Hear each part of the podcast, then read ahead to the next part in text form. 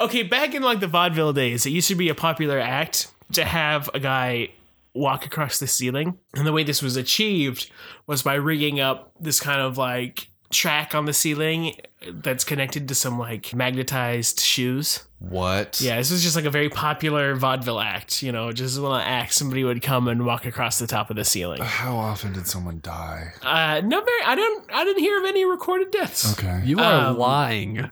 I'm telling the truth as I remember it. Yeah, these are the same people who are sawing monkeys in half and gluing them to salmons and telling us it was mermaids. I'm not going to believe that they had electromagnets in the 1830s. Me either. Those would be so hard to pull off the ceiling. Right. And if they weren't hard to pull off the ceiling, you would just fall off the ceiling. Yeah, exactly. It's also at the time when society is moving from agriculture and being in the farms to moving into big cities. Mhm. So a lot of these people had spent their entire life staring at a chicken for entertainment. And now all of a sudden, here's somebody walking across the ceiling using what kind of methods, you asked? Magic. E.I. George's Electric Aerial Ambulating System of 1909 and C.H. Newman and W. Berrigan's Electrical Device to Enable Showmen to Walk on the Ceiling of 1885 used electromagnets. That's so wild. This is the moon landing of shoes. what? what sentiment are you trying to communicate by saying this is the moon landing of shoes? They couldn't get to the moon with a calculator computer. They can't walk on the ceiling with no 1885 no computer shoes. You know what I'm saying? No, no one knows what you're saying. If we if Cirque du Olay ain't doing no magnet shoes on the ceiling of Cirque their circus, Olay. of their circus, then, then they sure as heck weren't doing it back in 1980. So this is going to be pretty challenging. Okay, let's get you ready for your wedding. Up and up. My job to give 100%. It's important for us to pause for a moment. Okay.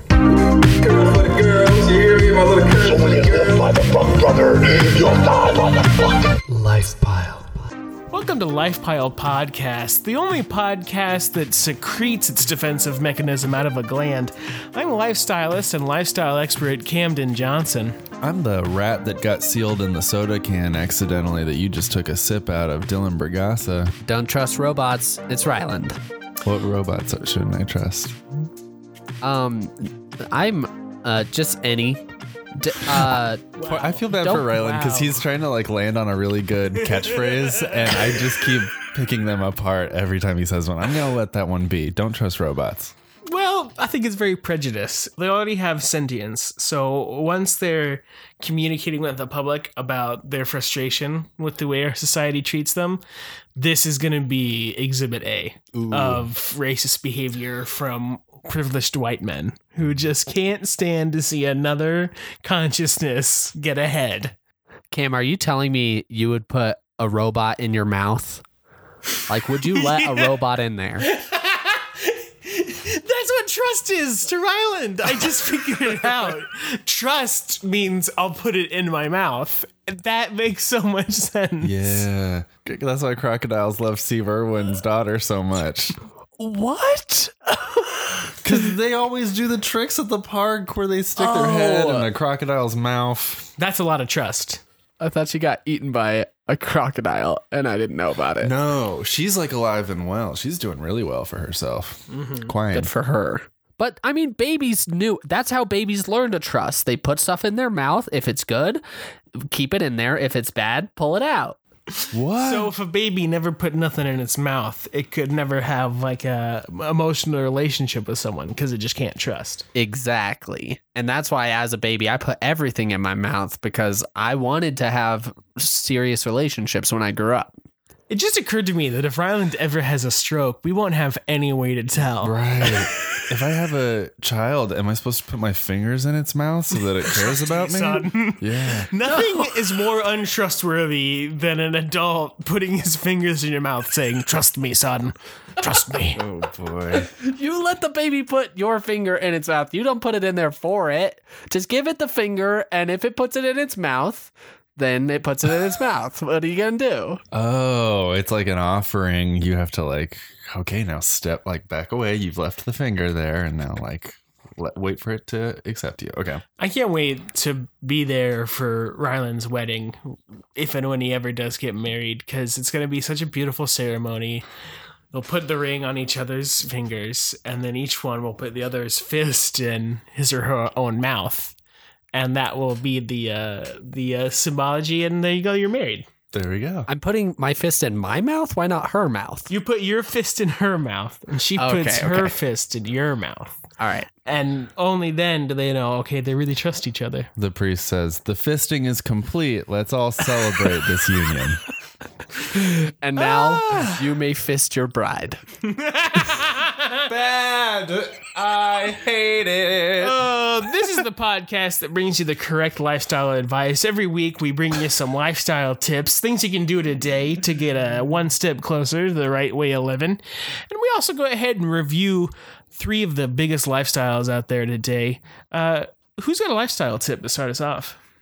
I do. I got one right here. Uh, so a lot of people like to make stuff. I think that's a good hobby, and I think people should indulge in making stuff, but then follow it up with an even healthier hobby of destroying those things. Because as humans, I don't think we've really evolved past our lust for destruction. So taking it out in like a an ordered way is good. So build a birdhouse, then take a baseball bat to it and break that baby. See, I think we're missing out on the added emotional payoff bonus release that we could get from this. There's it's one thing to just like smash a birdhouse or to be into crocheting and then lighting that on fire.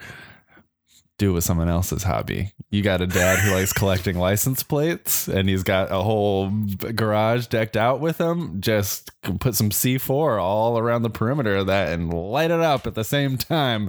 Now you get to watch something explode and watch a person crumble inward uh, because you ruined the, the only thing they care about. But end of the day, they're gonna thank you because once you've climbed to the peak of the mountain, what is there to do? Mm-hmm. You've lost your reason to live. Yeah, yeah. Yeah. Oh, what's this? I just blew up the mountain. Now you have to go up another peak. Yeah, yeah, All yeah. you're welcome. It's 2017 was about making that 34,000 piece Lego Death Star. Congrats, you do it all over again. That's what actually brought me to this lifestyle tip is that uh, as a child i had an uncle who his hobby was collecting vintage cars uh, and and he parked it one of his vintage hearses uh, in a field behind my grandmother's house. And uh, me as a young child i went out there with my cousin and i was like oh look at this old fucking car. It must be abandoned. It's just in the middle of this field. This car doesn't belong to anybody and so we just broke all the windows in that car and yeah and that's how so i would maybe not do that again so i say build your own stuff and break it but if you want to break other people's hobbies yeah go for Oh it Oh my gosh. I love that you can hear in Ryland's voice that he is still in trouble for doing this. Yeah. How long has it been since he spoke to you? Since he looked you in the eye? Oh, he's so he's like one of the nicest guys. And like I was a child. I was like maybe 7 years old or younger. Yeah, but you're already committing felonies. but but I did get spanked on the tree with a fly swatter. So we were out in the yard and they spanked me with a fly swatter. what do you mean spanked on the tree? On they tree bent me over a tree. They there was a tree They there bent and they were like go up against that tree. Are you Paul Bunyan? What are you saying? Damn. Would you have a bat? What'd you do? It? You throw rocks through it? Yeah, just rocks. We cement? threw a bunch of rocks. Damn. And also there was um a uh place a building uh nearby with it was like an outdoor worship area. So where people could there were a bunch of pews and uh where they could have outdoor sermons for a church and we went and we fucked those pews up too and uh, there's no good reason for that. Those weren't abandoned. I don't know. Dang, you just have a primal need to ruin things that like mean a lot to people. Religions, vintage cars. What was you about you as a seven year old that just needed to go out and vandalize? I I don't know. I hit puberty early, I guess. I don't know what was going on. What does that have to do with it? you know, puberty, that time when your body goes through changes and you start doing thousands of dollars in property damage. I didn't have a choice. I got pubes, and suddenly I need to ruin everything.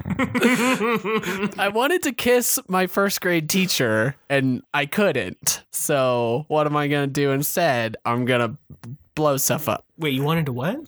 I wanted to kiss my first grade teacher and I couldn't. So, So I'm gonna blow up this town. Wait. Well, was she there throwing rocks through the hearse with you? She's like, no, Rylan, you're boring. You never do anything cool. She was like, "Nuck if you buck, Rylan. You're not cool if you don't blow up your uncle's favorite vintage hearse." Here, smoke this cigarette while you do it. you want to roll with me? Miss Campanelli, I don't want it. You're not cool if you don't, bitch. she wasn't Whoa. I wasn't trying to impress her with it. I was I was frust- I was sexually frustrated by in- my inability to kiss oh. her. So, I had to take it out somewhere else. This is how wars are started. This is how Europe was conquered. Yeah. I this hits very close to home for me, not because I have these like weird aggressive animal. I'm gonna shame Ryland right now for his urges, for his violence. I will for sure shame violence all day, every day.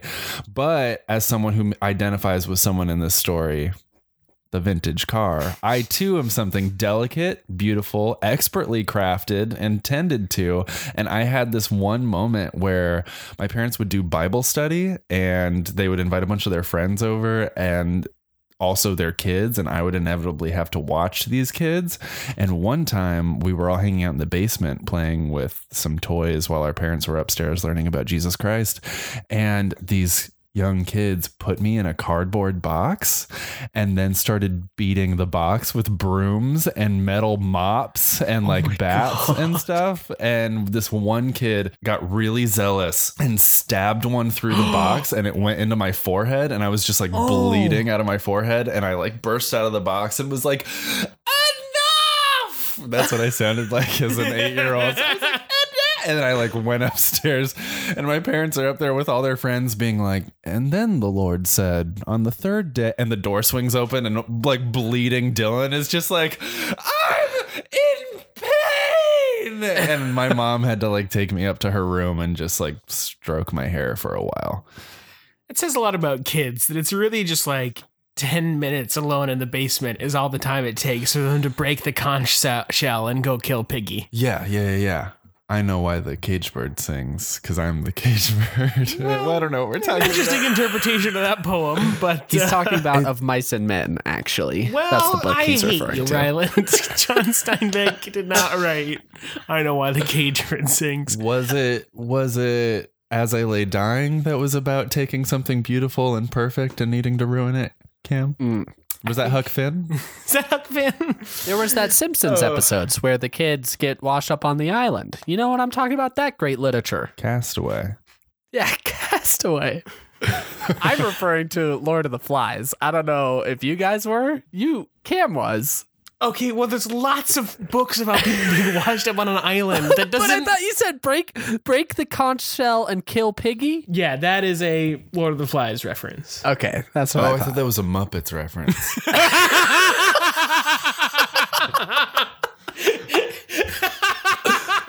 You guys remember that one Muppets movie where they killed Miss Piggy? Like, Do you remember that? breeze right past that And one. Kermit and Robin were both eating her thighs, and they kind of like looked up and like winked at each other. Oh my god. That was my least favorite Muppies movie. I got a lifestyle tip for everybody. Uh, it's a great one. It's a handy one. Comes in two steps. Okay. Step number one: at least once a day, more preferably, be a fancy bitch. Two, say, "I'm a fancy bitch," and you will immediately notice a thirty percent increase in your confidence and happiness. For instance, the other day I pulled out uh, some of my china and uh, took some fresh fruit that I had purchased and I arranged it on the china. And then I put my fists on my hips and I said, I'm a fancy bitch. And let me tell you, I'm feeling great. How do you do this on a budget? You just go from eating on uh, paper towels to eating on paper plates instead? I think Yeah, not eating off of a paper towel is a good start. I feel like you know you you're actually the most set up to be a fancy bitch, Rylan, because Yeah. anything you do is an improvement. A lot of room for improvement. And I'd even say not eating on the paper towel is asking too much of yourself. I'd say first start off by not eating sitting on the toilet. You can still Mm. eat off the paper towel, but set that paper towel maybe on the kitchen table. See, Cam's jumped a couple steps ahead though, because he's assuming that you've done the fancy bitch thing of using a toilet, which is not characteristic Ryland. So Yeah, rather than use a toilet and then say, I'm a fancy bitch. Could I achieve it by uh, not wiping myself with the napkins I stole from McDonald's, but instead steal a roll of paper? Put paper. Put, put, put, put, to go. toilet paper. I can't even say the word. That's how fancy it is. I'm I'm so not bougie, guys. I don't even know what the toilet paper is. Wait, did y'all ever hear that folks sometimes in nature use that lamb's ear as toilet paper? That's fans. Lamb's ear? Like the ear of a lamb? No, but yikes. There's uh I don't know what else you call that plant, but there's I think those it's plants. called bunny bunny ears. Okay, so just any animal's ears you can I've heard it. call this plant that. I'm very afraid that you guys are referencing. No, you're just out in wild and you use an animal's ears to wipe your ass. That's not what I'm hey, saying. Thumper, Thumper, come here. No, no, no, no. I think a rabbit fur would be luxurious to wipe yourself with. Oh my god, and you know it's out there. And then you say, I'm a fancy bitch. I've got a lifestyle tip for you guys. Mine's a rare holographic special edition Dylan lifestyle tip. This one's a sports tip. This one is about the game known as baseball. Maybe more specifically, it's about t-ball. Maybe it's about softball. I don't really know what my parents put me in, but I became a creative and entertainer later in life. So I'm going to assume they put me in t-ball. So for those at home who maybe aren't as familiar with sports, uh, the way that you score points in the game of baseball or t-ball or softball is by running all the way around the little squares and getting back to square one, which I'm intimately familiar with. And You sound like you're so familiar with I am a sports expert, and that's something I keep on the low low. But to go on your little run back to square one, you got to hit the square one. You got to hit the circle ball first. so That's your- why. That's why. Anytime you hit the ball and you hit all little bases in one go, they call it a square in one. Yes, a square. Yeah, so, uh, not unlike a hole in one. so you take your wood stick and you hit the circle ball, and that's how you do it. Now there's someone who's in charge of delivering that white leather skin to you with their fist hands. Okay, well, right there we know it's not t-ball then. Uh, yeah. Oh, yeah. That's a good point. so I realized real quick that I got one job that I can do on the baseball square. What's it when you rotate it? Diamond. Baseball diamond. And it's not being one of the square guards, the people who stand by the squares and make sure you don't pass them. And I'm not good at being the hitter. And I'm not good at being the guy behind the hitter. And I'm very worried about those guys all the time. I know they're all like padded out, but you could take a wood stick to the face and be fucked for life. I wonder how often that happens. I'm getting sidetracked. My sister did. For real? What happened to her? Can she see? Can she play violin? No, she's been blind for the rest of her life. Is that real? no, she's fine. she Oh can my see. God.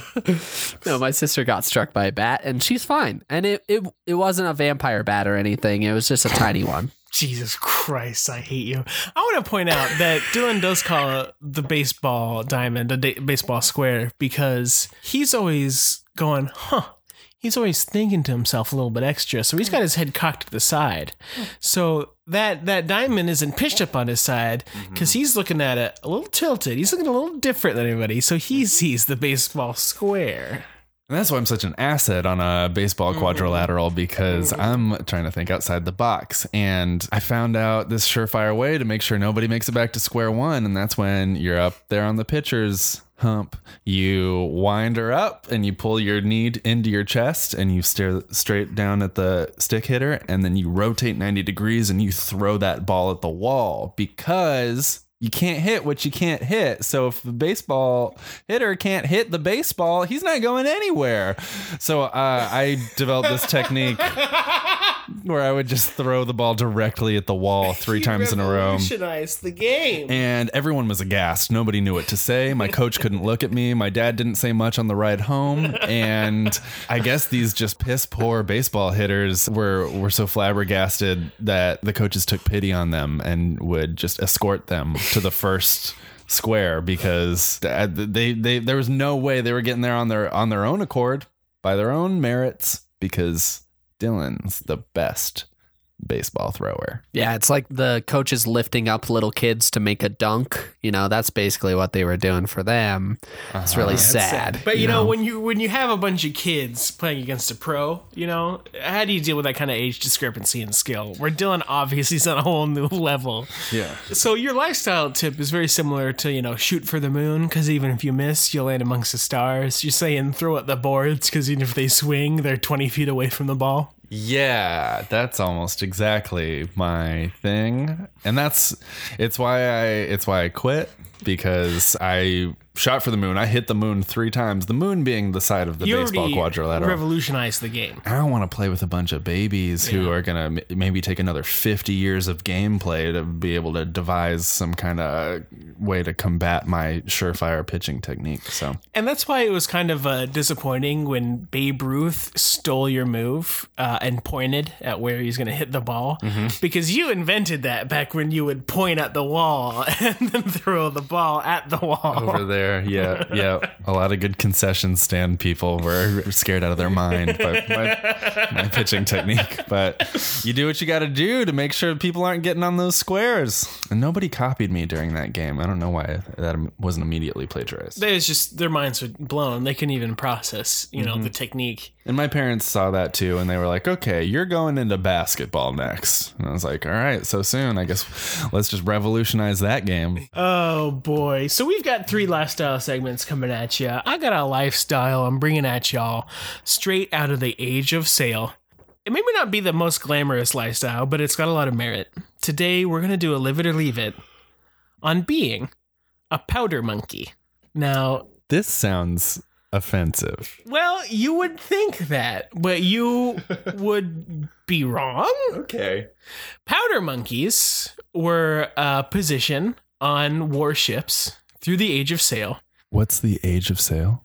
when sail ships ruled the world. Oh, okay. It's not Yeah. when we'd like uh, Sail, sail, came sail. up came up with that three step ABC always be closing retail technique. You Okay. know, it's Black Fridays. Every Black Friday, a bunch of powder monkeys are hired. they blast off to savings. I'm sorry. Continue. So it was primarily employed uh, boys, ages 8 to, I mean, 16 is kind of on the far side. You needed a tiny little boy because he would be nimble and quick, running through the dark underbelly of the ship to the gunpowder storeroom. So he could be fit through all like the floorboards and stuff, filling up his bag full of gunpowder, which he would then run back to the cannon that he was positioned to, so they could use that gunpowder to fill up the cannon. And one of the other advantages of them being so short is that they were below the gunwale, which is the side of the boat that comes up above the deck. So, you know, all the bullets fly over their heads. Uh, so you spend your days as an assistant to like captains and sailors, and then uh, you spend many of your days in naval battles, running and back and forth from a room that will explode if you look at it the wrong way to a giant cannon that's being shot at by a bunch of angry men on the other side. Powder monkey, live it or leave it. Are powder monkeys the monkeys that are in Japan and they sit in the in the jacuzzi, the naturally formed jacuzzi in Japan because they love that fresh powder, you know, up in the snowy mountains and they have the little pink face. They have the cell phones. What? You've seen those photos of the sauna monkeys on their cell phones, just being like, "Ugh, I shouldn't be working right now." But This is supposed to be me time. I've not seen sauna monkeys on their cell phones, but I like that image. Yeah, no, powder monkeys are not that because they are what Cam described for several minutes before you asked what they were. Someday Ryan's gonna listen to the shit I say on this podcast. but not today. I always wanted to be a stowaway on a ship, hiding in a barrel while they were sailing to somewhere else. So if I could be that, but then climb out of the barrel covered in gunpowder and run and jump into a cannon and just roll around in that cannon real quick to fill it up with the gunpowder and then pull myself out and jump back in my barrel, hell yeah. I'm into this idea. Yar, he has his own special way of doing it. It takes 30 more trips, but gosh darn it, he's a cute kid. Do we love to watch him jiggle? I do like the idea of Ryland being a stowaway, kind of like a like oceanic Aladdin. Though I think that's very fitting for you. Have you have you ever been on a cruise, Ryland? Uh, no, but I've always wanted to go on a cruise. They look, I love boats, But he doesn't want to pay for a ticket. But he doesn't want to pay for a ticket. it. sneak Yeah, I and I think you could do that.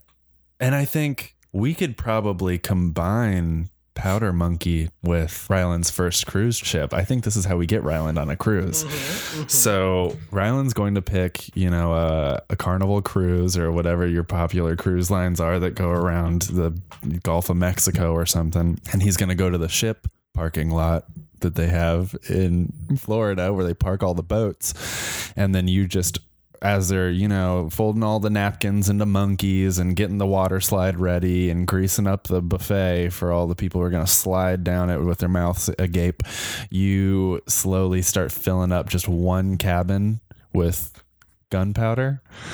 Just bring it in just like a little fanny pack at a time after nightfall when no one's looking. And then day of the cruise jeanette and brian are gonna go down the hallway and they oh this is us. And they're gonna swipe their key card and they're gonna go into their little little little ocean chalet. And there's gonna be ryland in a room that's completely covered in gunpowder and he's gonna put Waist a, deep in a barrel. waist deep in a barrel, finger to his lips, going, Don't you fucking say a word. Walk away, bitch. And Brian and Jeanette are just going to hop off the boat. They're like, bye, this is weird. and then Ryland can spend the next, you know, three or four weeks just running around the cruise ship. He's covered in gunpowder. And if anybody tries to bust him on it, he just goes, not a fucking word, or this whole thing goes up in flames. Powder Monkey Ryland. Live it. Now, see, I think you're really onto something here. Issue being that when you're a stowaway, the main technique is to not draw attention to yourself. When you're covered with explosive powder running around threatening every person you run into, like, hey, free smoothie, would you like a smoothie? Not a word. or I blow this all to shit. right? Um, I imagine he's enjoying the smoothies and enjoying the right, but amenities. also it's Ryland and he's threatening every single person That's- can. that is if true. you give him an ounce of pleasure, he will take a liter of misery from people. That's true. So here's here's the slight twist you need to get on it. Brian and Jenna discover you in the powder room. Uh, they're terrified. They run to the captain to tattletale. All right? Here's the thing: you've already won the captain over because every time the captain's needed a small explosion to happen, you've been there to make it happen. He's at the dinner. He's at the captain's table having dinner. He puts his fancy cigar in his mouth. He's looking. Where's the lighter? Where's the lighter? Where? And then his tip of his cigar explodes smoking just fine now. How how, how did this happen? He looks under the table. Here's Ryland covered in powder, looking like a monkey. Your little buddy, all right. Yeah. Anytime that captain needs a small little explosion, he doesn't even have to ask; it's already happening.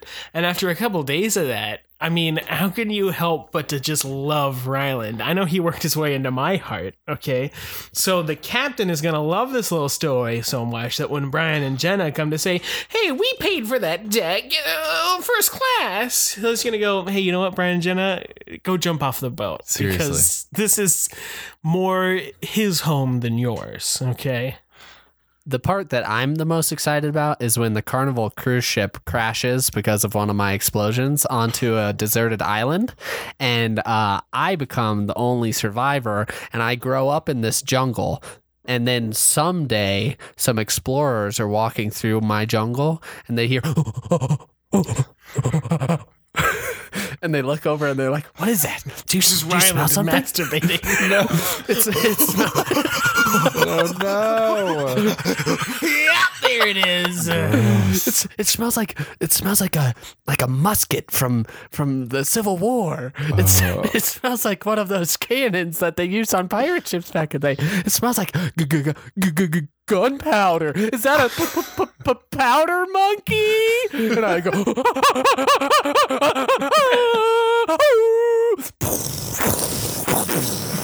Wait, what were those last sound effects? What was happening there? That's me setting off my explosions because I'm like Sasquatch, but I'm also explosive. So He's the exploding Sasquatch. That's a beautiful twist. Ooh. Here's here's the thing. It's like one of the major letdowns of this lifestyle when I was originally researching it for the show is I thought you couldn't really live it anymore because there's no ships shooting cannons around anymore. But Ryland has really cracked the code because not only can you create a powder monkey life for yourself here in the modern age, but because it's here in the modern age, no one's shooting cannons at you. So it's actually the safest, probably the best time ever to be a powder monkey. You're just sitting around on cruise ships, making buddies with captains, drinking all the smoothies you want, and you've got a beautiful retirement on a tropical island. I'm gonna say live it.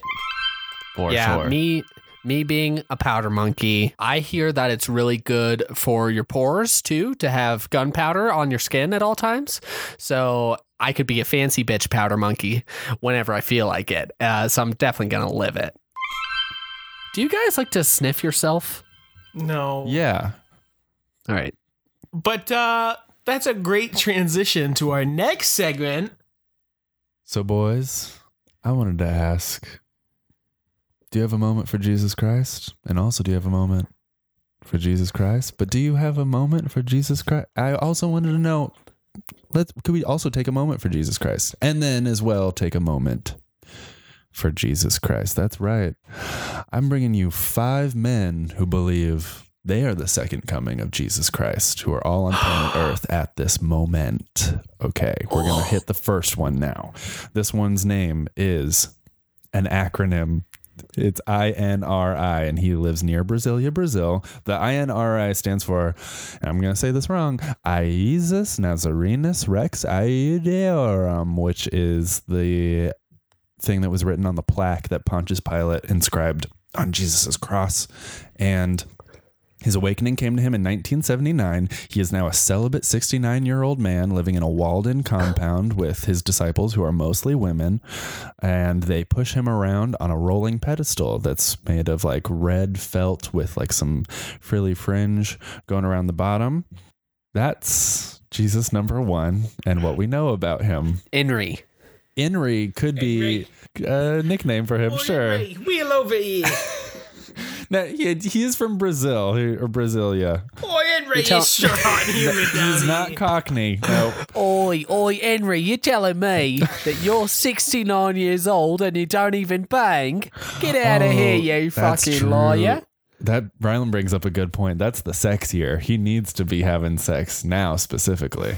69 is known as the most sensual year in life of any human being. Yeah, he and he's not gonna have another year of sensuality like that till he gets to 420. So he's got a minute till he gets there. So moving on along here, we got this Jesus is named Moses, but he's also named the King of Kings, the Lord of Lords, and Jesus. He lives in Ashawe, Oh. South Africa.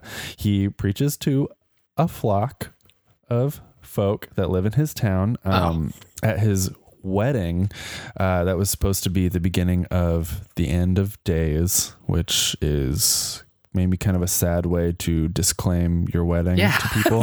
Uh, he married a woman. Her her name used to be Angel, but now she goes by Mother of the Whole World. And uh, Whole with an H, mother of the whole world. N- no, no, with a WH. Yeah.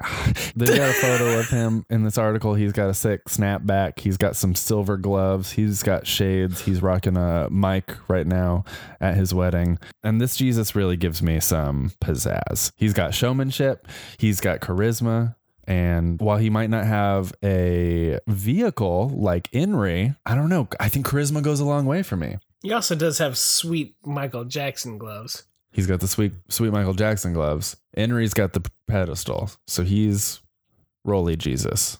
Can he touch the ground? Are they? Is he allowed to? I didn't even think about why. It doesn't say. Is that a Jesus rule? Did Jesus have rules? Like he can't touch the Yeah. ground? Yeah, All right, Jesus can't touch the ground. The floor gather is around. lava. Here's the rules. We've got third Jesus. This Jesus's name is Vissarion. I like a Jesus who is one of the evolutions of Eevee. So this is great.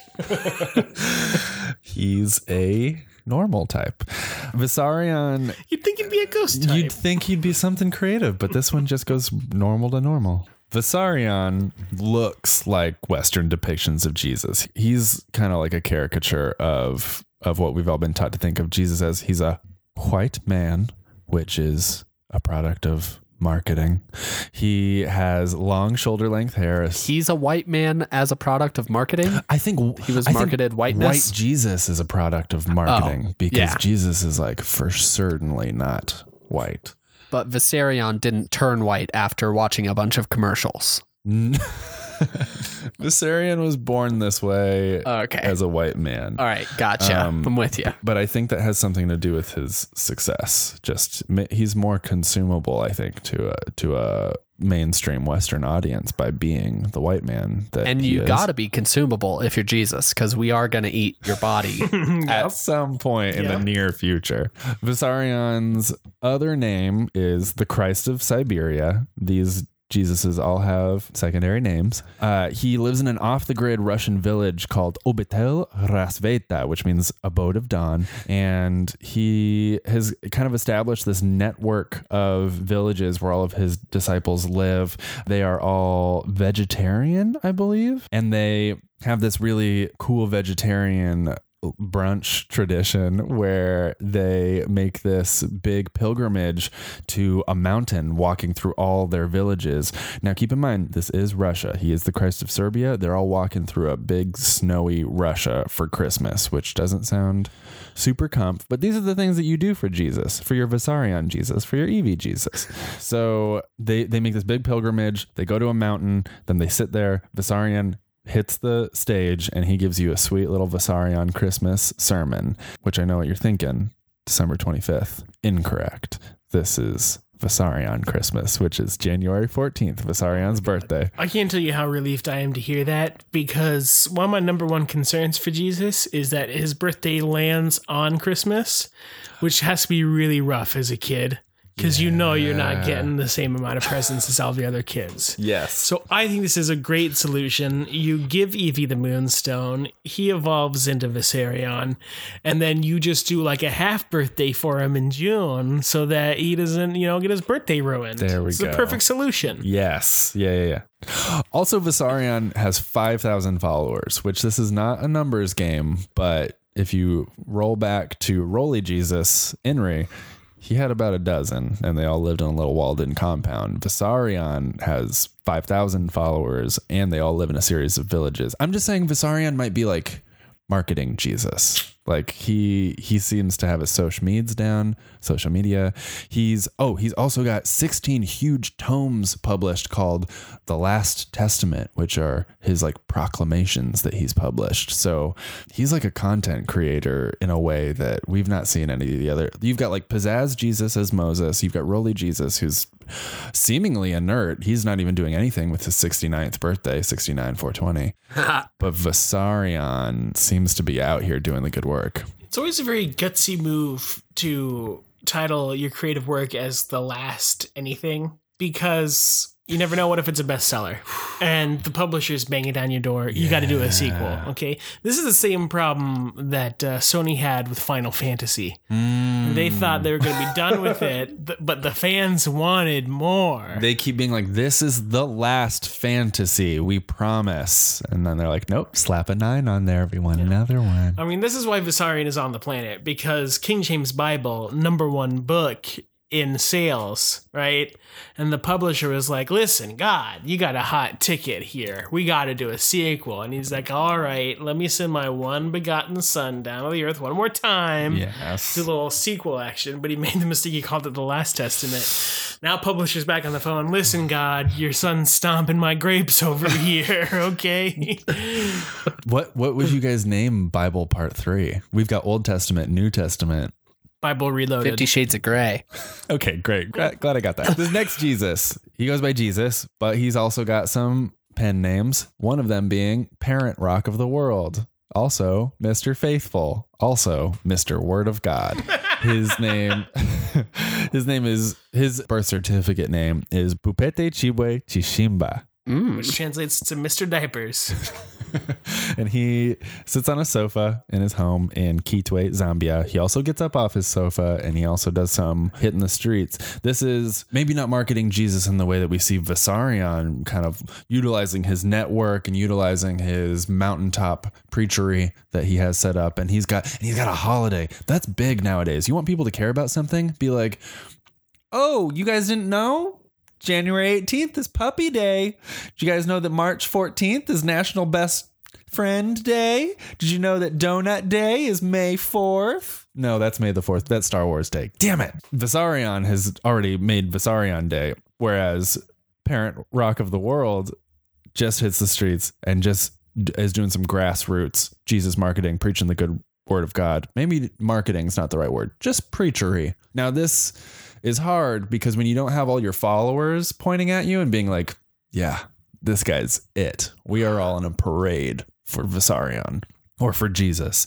What ends up happening is Parent Rock of the World walks into the village, says, I am Jesus to a bunch of people who you know he he did his research he's like there's a christian community here i'm gonna walk in and let the, just let them know it's me i'm oh, Hey, jesus? I'm Jesus. and- yeah, yeah. You don't got to worry anymore. I came. I'm here. What seems to be happening time and time again to Parent Rock of the World, Jesus, is he's getting chased out of town. People are shouting things at him like, uh, what's the word? Heretic? No. It's uh um blasphemy Blasphemer. blasphemer and uh he's kind of had some trouble accruing a following and i don't know if there's maybe, maybe we could do some lifestyling for parent rock of the world i don't know like how would you guys remedy You know, that I think this is only sounds like a problem from our perspective. Okay. From Jesus' perspective, this seems very polite. Because the last time he was here, they nailed him to a tree. oh boy And he's probably just like, wow, they just shout mean stuff at you now. The world is a lot nicer now than it was was ever before. Honestly, today's world is a much more habitable world for Jesus than any previous one we've had. Hmm. If you were gonna be Jesus, now's the time to do it. that's a good point and i guess i'm forgetting like the key crux of marketing which is any press is good press Any press is honestly it's better press for Jesus because he's not famous for uh, you know, being everybody's buddy and everybody loves him and gets along with him. sure He's the guy who's up in the temple, fucking throwing a fit, knocking tables over, Yeah. smacking the money out of people's hands. yeah Until somebody nailed him to a tree. So, you know, you don't get anywhere by being popular. But but if he does want to get popular, I think Parent Rock of the World should drop an album because I know a lot of middle aged women over here that would love Parent Rock of the World Volume One. Uh, they would definitely play that in their stereo nonstop. what music are you into? Oh, I love Parent Rock. Parent Rock is what I'm all Jimmy about. Buffett, Bruno Mars, Jack Johnson, Pink. I do have an additional final Jesus uh, to Oh, complete our five Jesuses. I ordered a four pack of Jesuses, and the fry cook left an extra they Jesus. threw an extra here. Jesus in. You just scoop it up off the bottom of the bag. Now, this isn't just a bonus afterthought Jesus. This is a severe kind of problematic Jesus. His name, and he's just got one Jesus Matayoshi. This Jesus resides in Tokyo, located in Japan, in the eastern hemisphere of planet Earth. He has someone drive a van around the city that's got a platform built on top of it and he's got a little microphone hooked up to what looks like four megaphones glued to the corners of the platform and he speaks the good word of Jesus Matayoshi to the folks. He was born in Okinawa in 1944 and in 1997 he founded the World Economic Community Party which bases its policies on his identity as Jesus Christ reborn. So he's been trying to work his way into politics in order to get Jesus shit done because I think Jesus Matayoshi saw Parent Rock of the World and was like, I'm not doing guerrilla marketing. I'm not flyering people. I'm not going to be pushing coupons and sales on my Jesus. I'm going to legislate my Jesus myself, Jesus Matayoshi. So he's been trying to get into politics for years at this point, about about two decades. He did garner six thousand votes uh, to try to be a member of Japanese Parliament, but I think a big barrier to entry for him has been that he said that people who oppose him need to kill themselves because they're opposing Jesus Christ and that's like a pretty cardinal sin is to be like no Jesus to say like to negate Jesus. And it really all goes back to the scripture because Jesus did say, Render unto the Lord what is the Lord's, render unto Caesar what is Caesar's. Oh, wait, never mind. Give it all to me. I'll take it all. Make me president. Very important scripture that Cam's quoting there. So you're like, what are you angling for, Matayoshi? Like, what's the what's the goal? Obviously, Japanese Parliament can't be like the end all be all. You can't do a whole lot. You know, Japanese has an aging population. You know, a lot of sen centarians. Is that what they're called? Millennials A lot of 69 year olds over there. Living their best years. living their best years, but then they're all going to turn 70 and then he's going to have a pretty useless population. He's not going to be able to draft those 70 year olds. He could probably draft those 69 year olds. but those 70 year olds are all going to become useless to him by the time the election goes through.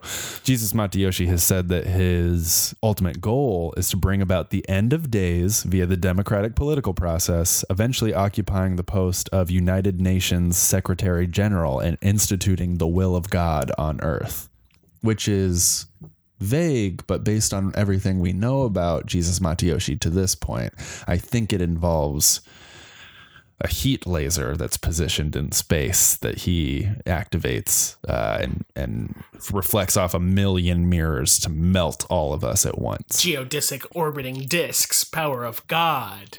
And the uh, magnifier, the sunlight to burn, just kind of glass the planet's surface. So there's a lot of very important and useful information you've brought us, Dylan, and I think I'd like to synthesize it down into something digestible for the people. So y'all are going into the water gym trying to get that water badge. You get in this Pokemon gym, you get only three Jesuses in your lineup. Uh, what three Jesuses are you going to take with you to make sure you beat the gym trainer? Hmm.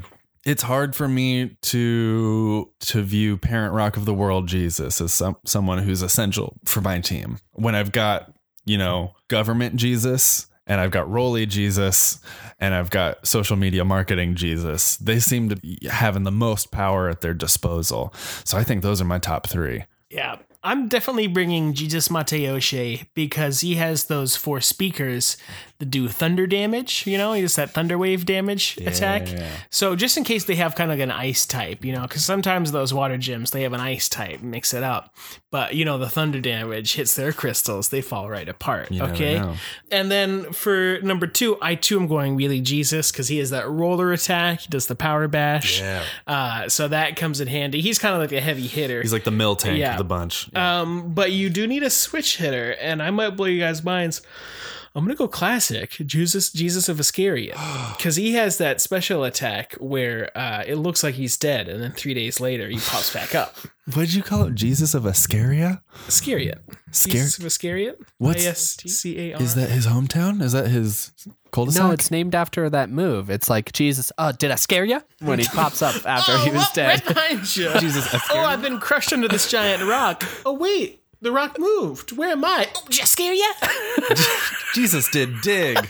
oh boy, I like the name. I like the name Jesus Classic. Oh yeah, the classic flavor. Ryland, Ryland who's in your top three? Uh, well, definitely not Vissarion because he's a water Pokemon, and that's going to be really bad against water Pokemon. Uh, I He's got a point. I do think uh, Yoshi Jesus. I would like to use his move, "Kill Yourself." I think that would be a very, a very effective move in the gym. Um, also, I need somebody who. What was that? Who was the second one? Was Roller? Who was the second Jesus? Right, exactly. Some of these Jesuses just fade in the background. They don't have any distinct. And you know what? I did forget to include an important distinction about second Jesus. So first Jesus, we got Roly Jesus, Henry, Henry. Second Jesus, we got Pizzazz Jesus, who has pizzazz but doesn't seem to Oh. know how to employ it. I and remember his- him. He had that wedding that was like the end of the world. Oh my god! like Right, which like there's a lot to unpack there. Yeah. Is it because he just like had the most ultimate party? Do you think he had like a crazy wedding reception? And we were like, we're shutting it down. get up on that cross, cry until you feel better. oh god. he was a jewelry salesman, so that's oh. maybe where he gets some of his flash and panache from. Yeah, he's a crystal type. He's a That's why his gloves. What's are his covered in name? What what do I call him? Uh, you can call him Moses, Oh, which yeah. is his name, but he also goes by King of Kings, Lord of Lords, and Jesus. Yeah, I would have. I'm gonna bring in Moses as my second Pokey Jesus, um, and because I imagine he's fused with the Mother of all worlds. They're doing sort of a uh, that bird one with the multiple heads. I forget what that one's called. Duo. Uh, yeah, Doduo. Uh, so he's got the Mother of the whole world, and he's got himself. That's two Pokey Jesuses in one. That's true. Mother, mother of the whole world, has for sure got some powers up her sleeves. Yeah, so I'm I'm bringing in Yoshi Jesus, uh, Moses Jesus, and then my last one has got to be Parent Rock of the World Jesus, just because I need a good jam when I beat the shit out of this gym leader. I need somebody to play me all those good old family friendly music songs. So She's Jesus in paradise. Yeah. All right, Ryland, you got a segment for us, bud? I sure as heck do, buddies. Hey, everybody, come on down. I'm going to teach you how to fight for yourself. This is Ryland Warner's School of Self Defense class, okay? You think you don't know how to protect yourself out there? I'm going to teach you how to fucking kill people with your spotties, with your small bodies. What's up, guys? How did I learn how to do this? Oh, I went to the, the Discovery Channel and I learned about animals. Animals been protecting themselves years, and now I use what animals do to protect themselves. So uh, I know a lot of our audience uh, out there is a scrawny, um, and so they need uh, they. It's scary walking alone at night. I mean, I walk alone at night all the time, and I'm scared, especially by raccoons. Uh, don't go close to them. what are raccoons doing to you? Are you getting aggressed by raccoons? You don't get scared by raccoons. Yeah, they look no, at. they're They just so look at you. All right, uh, Look I at their disagree. fingers. I hate raccoons. I've I've seen them attack pets. I'm pretty sure a raccoon What? killed my cat, and I hate Oh. raccoons from here on out. So that's just my thing. Ry- Valid. Ryland, I hate to bring up bad memories, but it was that neighbor lady who killed your cat. Yeah, she lured in the horde of raccoons that killed my cat. Yes. Uh, Oh, so fuck no. her. She trained and them fuck like the a dojo? raccoons. No, she kidnapped your cat and did a Satan ritual with it. I'm so sorry. Okay, but Hey, everybody, come on down. I'm going to teach you how to fight for yourself in this godforsaken world with five Jesuses. okay, so I'm sure you guys have heard some of this stuff before. Okay, but I think it's it's a good refresher course for anybody out there who does feel a little scared at night. Okay, so. The first couple animals I have that I'm taking my self defense lessons from are are stuff we're familiar with, like the mock the Moxitioioscia sequoia. Oh, I love that tree.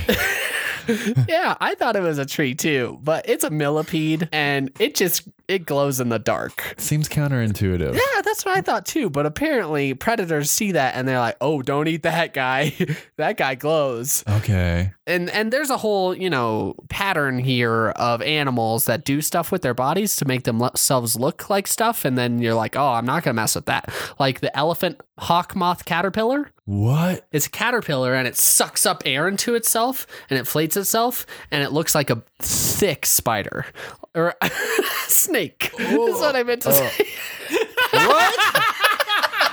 In the past like 30 seconds, Ryland's been like, Have you heard of the elephant, hawk, moth, spider, elephant, spider, snake, moth? What animal are we talking about? It's an ele- oh yeah, it is literally four other animal words. I did not notice that. It's elephant, hawk, moth, caterpillar. Elephant, hawk, moth, caterpillar. Okay, which one of those is it actually? It is a caterpillar and it Okay. resembles a snake. when it sucks air inside of itself. Yikes. Okay. hmm Huh. I I used to do that in middle school. Um, I was a scrawny. Continue to be working on it. Accepting myself, not being less scrawny, I guess. it's a journey, you guys. Anyways, in middle school, I used to walk around school like this. He has his his shoulders raised up. yeah, my shoulders are pretty much like parallel with my earlobes right now. And I was like, You look like someone just asked you where the TV remote is. Uh, but in your like middle school mind you've you're just like frantically grasping for anything that'll a give you an identity and b ward off predators like ryland's talking about. And so I, in my little middle frantic middle school mind i was just like yeah big big traps. Are those what those are called? Trapezoids your these muscles Oh, on yeah, your yeah, yeah. shoulders by Yeah, yeah. It's the rhombus. So yeah, big meaty rhombuses is what's gonna make w- women like me. This was also a concern of mine in middle school, and scare away predators. And it didn't do either of those. It just kind of gave me a sore neck for a lot of uh, t- the early thousands. This is great thinking because I know middle school would have been a lot easier for me if everyone thought I was a snake.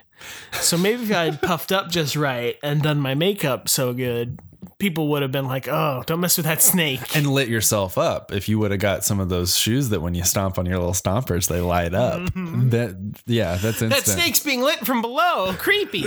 Woo! A lot a lot of animals have stripes and spots to confuse uh, predators, and they have like a. It sort of looks like a face on the back of it, like a butterfly will open its wings, and it looks like an owl's eyes looking at you. Um, Yeah. So I think humans could do this. They if we just printed uh, pictures of ourselves and put it all over our own body it's like whoa where's his real head and you have also you have a head uh, you attach to your crotch and it hangs down between your legs and it's lifelike and you're like is that guy is he uh, doing a handstand or is he walking at me i don't know how to kick this guy in the face And then that guy goes, I'm to punch that guy in the face. And you just take one right to whatever genitalia you got. No they would be really scared and run away that's how it works in the real life dylan come on How do I bully when I don't know if it's coming or going? Ah! You're right. Do not print your own face and put it on your body, all over your body, okay? Find out your bully's mom's face and you print that out and you put that all over yourself. Your bully sees that and they say, Whoa, I'm sorry. But how, what, what if you don't know your bully's mom's face? Uh, what if it's just a stranger coming up to you? That's a great question, okay? So you do a database search of all the mothers of of people who have killed people, okay? And then you combine all those pictures of mothers together into and you make one like similar face that looks sort of like all of them. Okay? Like I got John Wayne Gacy's mom's eyes right over there. I got uh Phillips Philip Seymour Hoffman wasn't a murderer. Why did I go for him?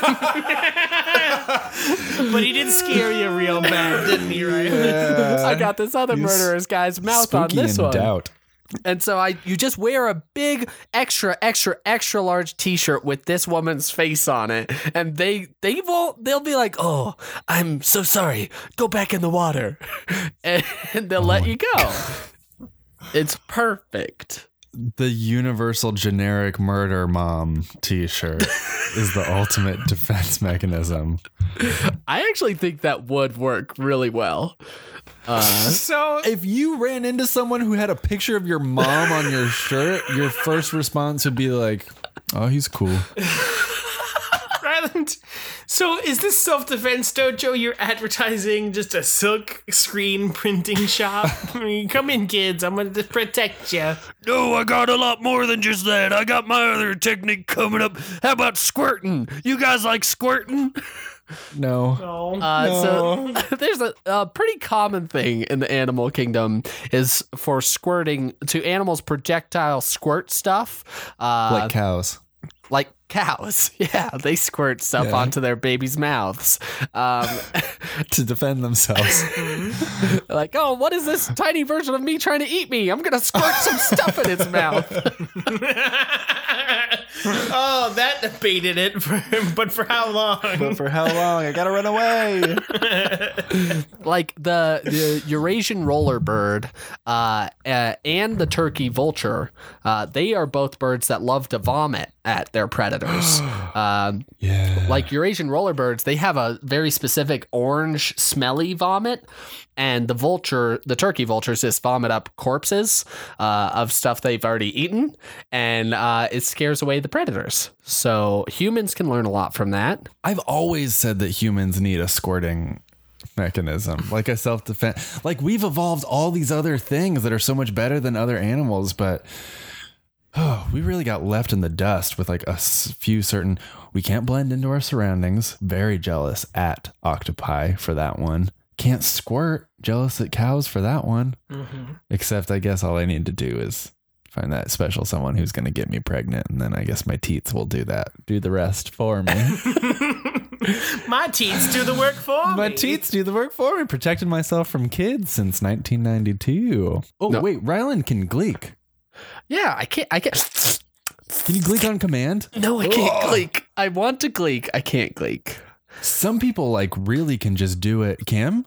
I've been known to do it from time to time. I've kn- been known to do it too, and it's always when I'm holding an important tax document or I'm l- looking at my phone or like into the eyes of a lover. It's like it's like it can sense when I don't want it to happen. But Dylan, that's what happens. what if you were looking into the eyes of your lover and they thought you were a threat, and so they squirted blood out of their eyeballs at you, just like a, a Texas horned lizard?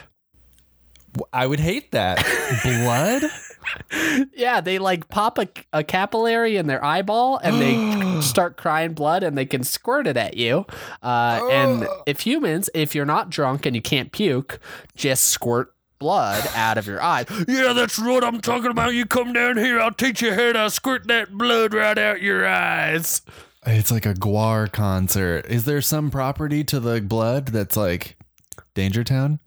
Is it s- s- spicy? Is well, it poisonous? Yeah, also, yeah, there is some spice to it. So if you're ever in New Mexico, you should try the Texas horn lizard eye blood hot sauce.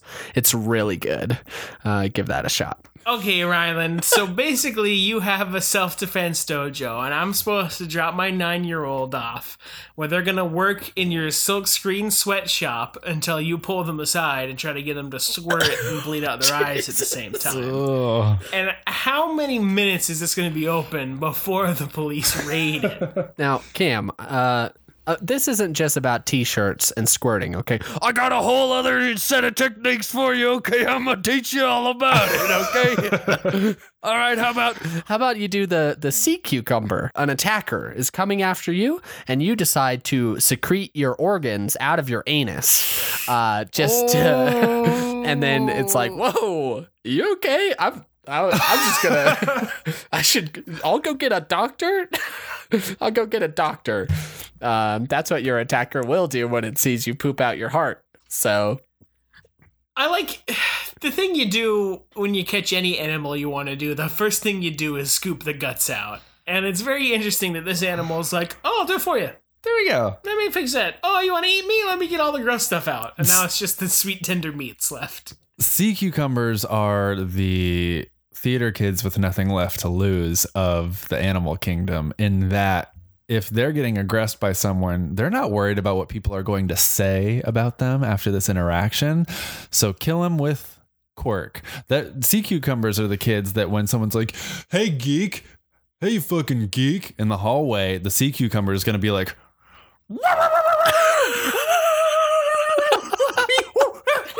oh my god. Why are you reenacting my high school days exactly?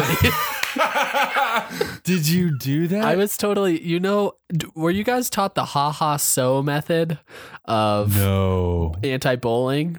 It's like That rings a bell. I ca- it's an acronym. I can't remember what it stands for, but it's basically if somebody is making fun of you, you laugh with them and you say so. You go ha ha, ha so. And so I took that to a very extreme where I would really, really laugh and I would make fun of myself.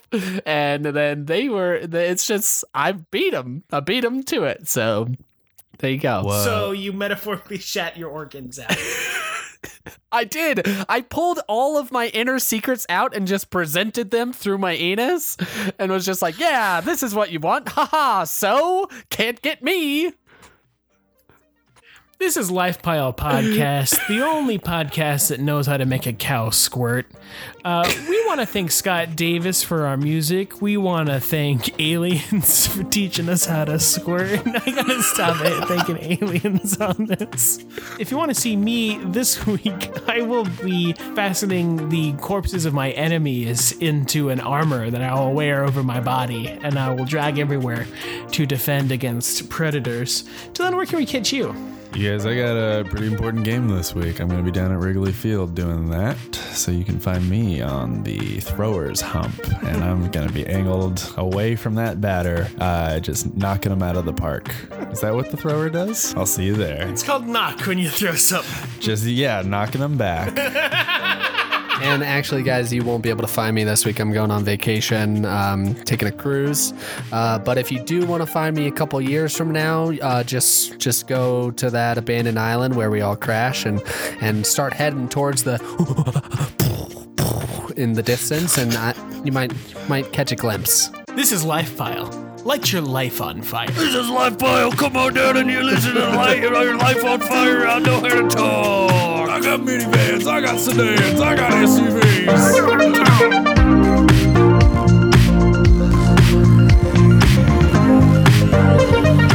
Life Pile.